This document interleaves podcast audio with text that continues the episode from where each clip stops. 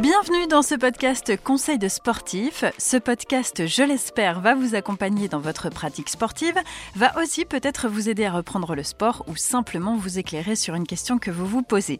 Et pour ça, je reçois des experts ou des pratiquants qui témoignent de leur expérience, de leur vécu. Dans cet épisode, j'ai la chance d'être avec Hortense, notre experte en jogging. Bonjour Hortense. Hello. Alors, je dis experte en Hortense parce que tu encadres des sessions de jogging avec des débutants et des confirmés. Tu cours aussi, hein, beaucoup, sur plusieurs distances, du 5 km au marathon.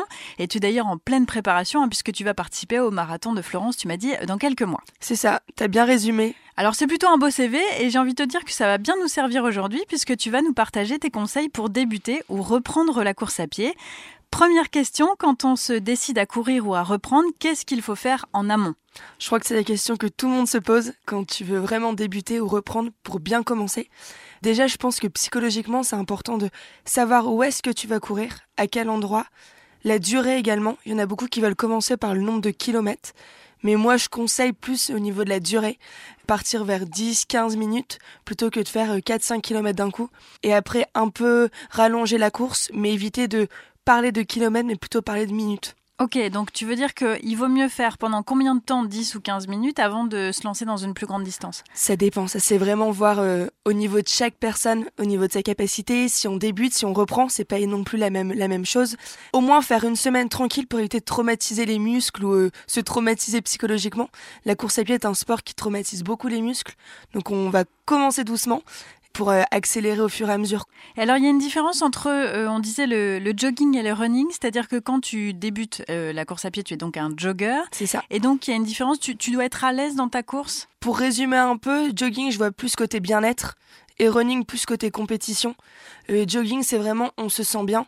C'est la personne qui court tranquillement en se défoulant un petit peu quand même parce que c'est aussi le principe du sport, mais euh, tout en gardant euh, un bon souffle pour pouvoir discuter quoi. Donc en gros, euh, si je résume ce que tu viens de nous dire, il faut préparer d'abord son parcours. Exactement. Se dire on court 10 ou 15 minutes pendant une semaine et ensuite quand on commence, alors quand on est parti, on a mis ses baskets et on est parti courir. Qu'est-ce qu'il faut faire? C'est quoi les bonnes pratiques? C'est pas courir directement après avoir mangé. C'est vraiment essayer de laisser deux heures que le corps puisse digérer ce qu'on a ingurgité parce que j'ai beaucoup de filles qui viennent courir et qui avant se sont empiffrées parce qu'elles veulent avoir de l'énergie, donc ça part d'une très bonne intention de leur part, mais malheureusement, c'est à cause de ça qu'on peut avoir des points de côté.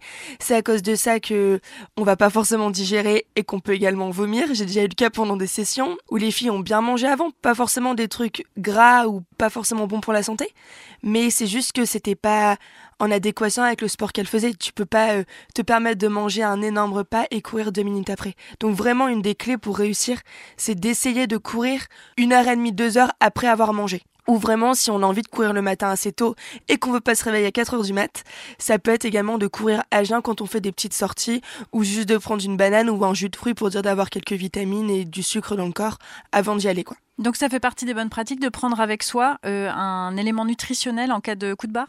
Ouais, ça peut l'être. En fonction de l'intensité, en fonction également des personnes. Ça, c'est vraiment plus ce côté individuel. Il y a des personnes qui préfèrent courir à jeun. Moi, je sais que je peux courir 10 km à jeun sans aucun souci. C'est après, c'est à force de se connaître. Et pendant la course, au niveau de l'hydratation, est-ce qu'il faut boire pendant la course? C'est important. C'est important de boire. Après, pareil, c'est chaque personne, euh, c'est en fonction de chaque personne. Il y en a où ça peut être des chameaux, entre guillemets, et qui peuvent garder euh, pas mal d'eau dans leur corps, donc pas forcément, ou pas la sensation d'avoir soif. Mais ça, c'est assez en contradiction parce que on s'en rend pas forcément compte, on n'a pas la sensation d'avoir soif, mais c'est important de boire pour euh, anticiper la soif justement. Moi, je conseille de bien boire avant, quitte à boire une petite boisson sucrée avant, un petit jus de raisin, un petit jus de pomme, pas forcément euh, la bouteille entière ou euh, la briquette entière, mais au moins prendre un peu de sucre. Pendant la session, ça dépend. Si on vous courez 10-15 minutes, il y en a qui préfèrent avoir une petite bouteille d'eau à la main. Je sais que pendant mes sessions, quand on court le samedi matin plus aspect jogging, il y a pas mal de filles qui ont couru une petite heure, on alterne marche-course, qui ont leur bouteille d'eau à la main, parce que c'est psychologique, elles ont besoin de l'avoir au cas où elles ont soif, c'est grâce à ça qu'elles vont avoir un regain d'énergie.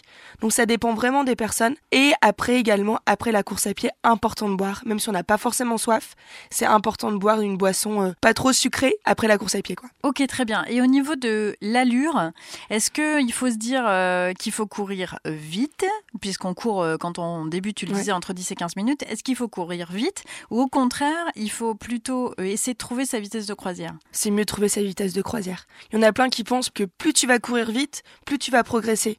C'est pas forcément le cas, c'est un peu en contradiction aussi. Plus tu cours vite, plus tu vas t'essouffler, plus tu vas travailler certes, mais moins tu vas progresser. C'est vraiment, euh, faut trouver son rythme. Il y en a plein qui veulent courir en groupe. C'est important de courir en groupe également pour euh, trouver l'allure, enfin être à l'allure des autres, peut-être une allure inférieure à la sienne, mais l'effort, l'effort fondamental, donc cette fameuse allure inférieure à la sienne, c'est entre guillemets l'allure de croisière quand on n'a pas les termes un peu techniques, c'est l'allure de croisière, l'allure à laquelle on se sent bien. Et c'est grâce à ces allures-là qu'on va progresser dans le temps, en fait. Pour éviter de se mettre dans le rouge directement, de se sentir nul en disant bah j'essaie de sprinter mais j'y arrive pas, je dure que 100 mètres ou que 2 minutes. Psychologiquement c'est trop compliqué.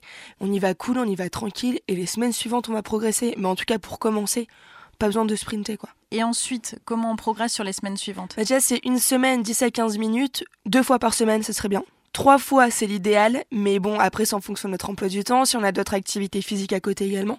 C'est important de faire plusieurs activités physiques. Par exemple, quand on court et qu'on veut se remettre à la course à pied, c'est important également d'intégrer dans sa semaine une séance de renforcement musculaire, par exemple. La course, c'est un des sports les plus traumatisants pour les muscles, parce que bah, faut quand même supporter notre poids dans tous les cas, qu'on soit mince, qu'on soit un peu plus rond, entre guillemets, faut quand même supporter son poids. Ouais, moi je conseille vraiment de faire, au moins pour la première semaine et les deux qui suivent, deux sessions par semaine. Au départ 10-15 minutes. Après, si on voit qu'on est bien, on peut passer à 20 minutes. Si on voit qu'on a encore du mal, on reste à 10-15 minutes. Pas de panique. Hein. La course à pied, ça fonctionne vraiment par échelle on va progresser, on va stagner, on va progresser, on va stagner. Je conseille vraiment de commencer doucement avec une séance un peu plus renforcement à côté pour dire de muscler le bas du corps, le haut du corps également.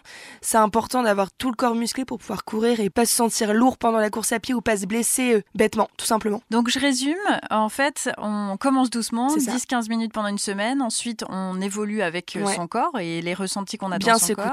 Bien s'écouter. Voilà, bien s'écouter et surtout varier les plaisirs entre guillemets, c'est-à-dire ne, pas faire que de la course à pied. Non, il y en a plein qui pensent que pour préparer un marathon, par exemple, ou même une course de 10 km ou reprendre la course à pied, moi c'est ce que j'ai pendant mes sessions régulièrement, c'est bon bah je vais courir tous les jours. Le repos c'est tellement important, c'est là où le muscle va vraiment souffler et va être meilleur pendant les prochaines sessions. Plus on court, plus on a de courbatures, moins on progresse. Donc c'est important, oui, de courir, mais par exemple, une journée sur deux, si on veut vraiment tout donner, c'est le maximum, quoi. Donc vraiment bien s'écouter. Ok, très bien. Et euh, maintenant, on va passer à le après la course. Qu'est-ce qu'il faut faire? Ce sont les bonnes pratiques. Euh, je ne sais pas, s'hydrater, s'étirer, comment ça S'hydrater, oui. Complètement. S'hydrater, très très important. Manger directement après, je le conseille pas forcément. Laisser un temps de repos, le temps de la douche euh, ou le temps de l'étirement. Après, pour les étirements, il y a souvent deux écoles. Il y a ceux qui préconisent de s'étirer juste après, quand le muscle est encore chaud, ou il y en a qui se préconisent de s'étirer une heure après, quand le muscle devient froid. Moi, je suis plutôt de partie de la deuxième école, donc euh, m'étirer euh, longtemps après. Après, pareil, c'est en fonction de comment on se sent. Chacun réagit comme il veut, en fait. Pour le coup, là-dessus, il n'y a pas de mieux, il n'y a pas de moins bien. Mais en tout cas, l'étirement est assez important pour vraiment avoir un muscle assez solide quand même. Et euh, alors, question fondamentale, on va dire, euh, c'est comment on fait pour garder la motivation? Parce qu'on sait qu'on n'est pas bon au début. Oui. Donc euh, on, oui. on, galère, c'est pas c'est pas forcément quelque chose de plaisant en fait sur les premières sessions. Non. Donc comment on fait pour continuer et se motiver? Où est-ce qu'on va chercher cette motivation? Tout est dans le mental. Comme tu dis, on sait qu'on n'est pas forcément ultra doué quand on reprend la course à pied. C'est assez compliqué, on a toujours des petites douleurs parce que bah c'est des muscles qu'on n'avait pas trop l'habitude de travailler. On se sent nul, d'un coup on progresse, et juste après on régresse. Enfin, c'est assez compliqué de trouver son rythme. Déjà, c'est s'écouter. Clairement, s'écouter, c'est pour moi, c'est la clé de la motivation. S'écouter, mais pas trop. Tout simplement parce que si, imaginons, il pleut un petit peu, il fait pas forcément ultra beau ou quoi que ce soit, on va pas y aller parce qu'on s'écoute. Quand je dis s'écouter, c'est écouter son corps, pas son esprit. Et après, c'est en parler. Par exemple, se dire, euh, aller courir avec des copines. Comme ça, tu lâches pas l'autre. Et t'as ce côté où, bah, je me suis engagée, je le fais. La course à pied, c'est un sport individuel, mais qui peut se pratiquer en collectif également. Et pour moi, c'est grâce au collectif qu'on va progresser. Donc, euh, il y a tout le côté où courir en groupe et s'écouter. Ok, très bien. Merci beaucoup, Hortense.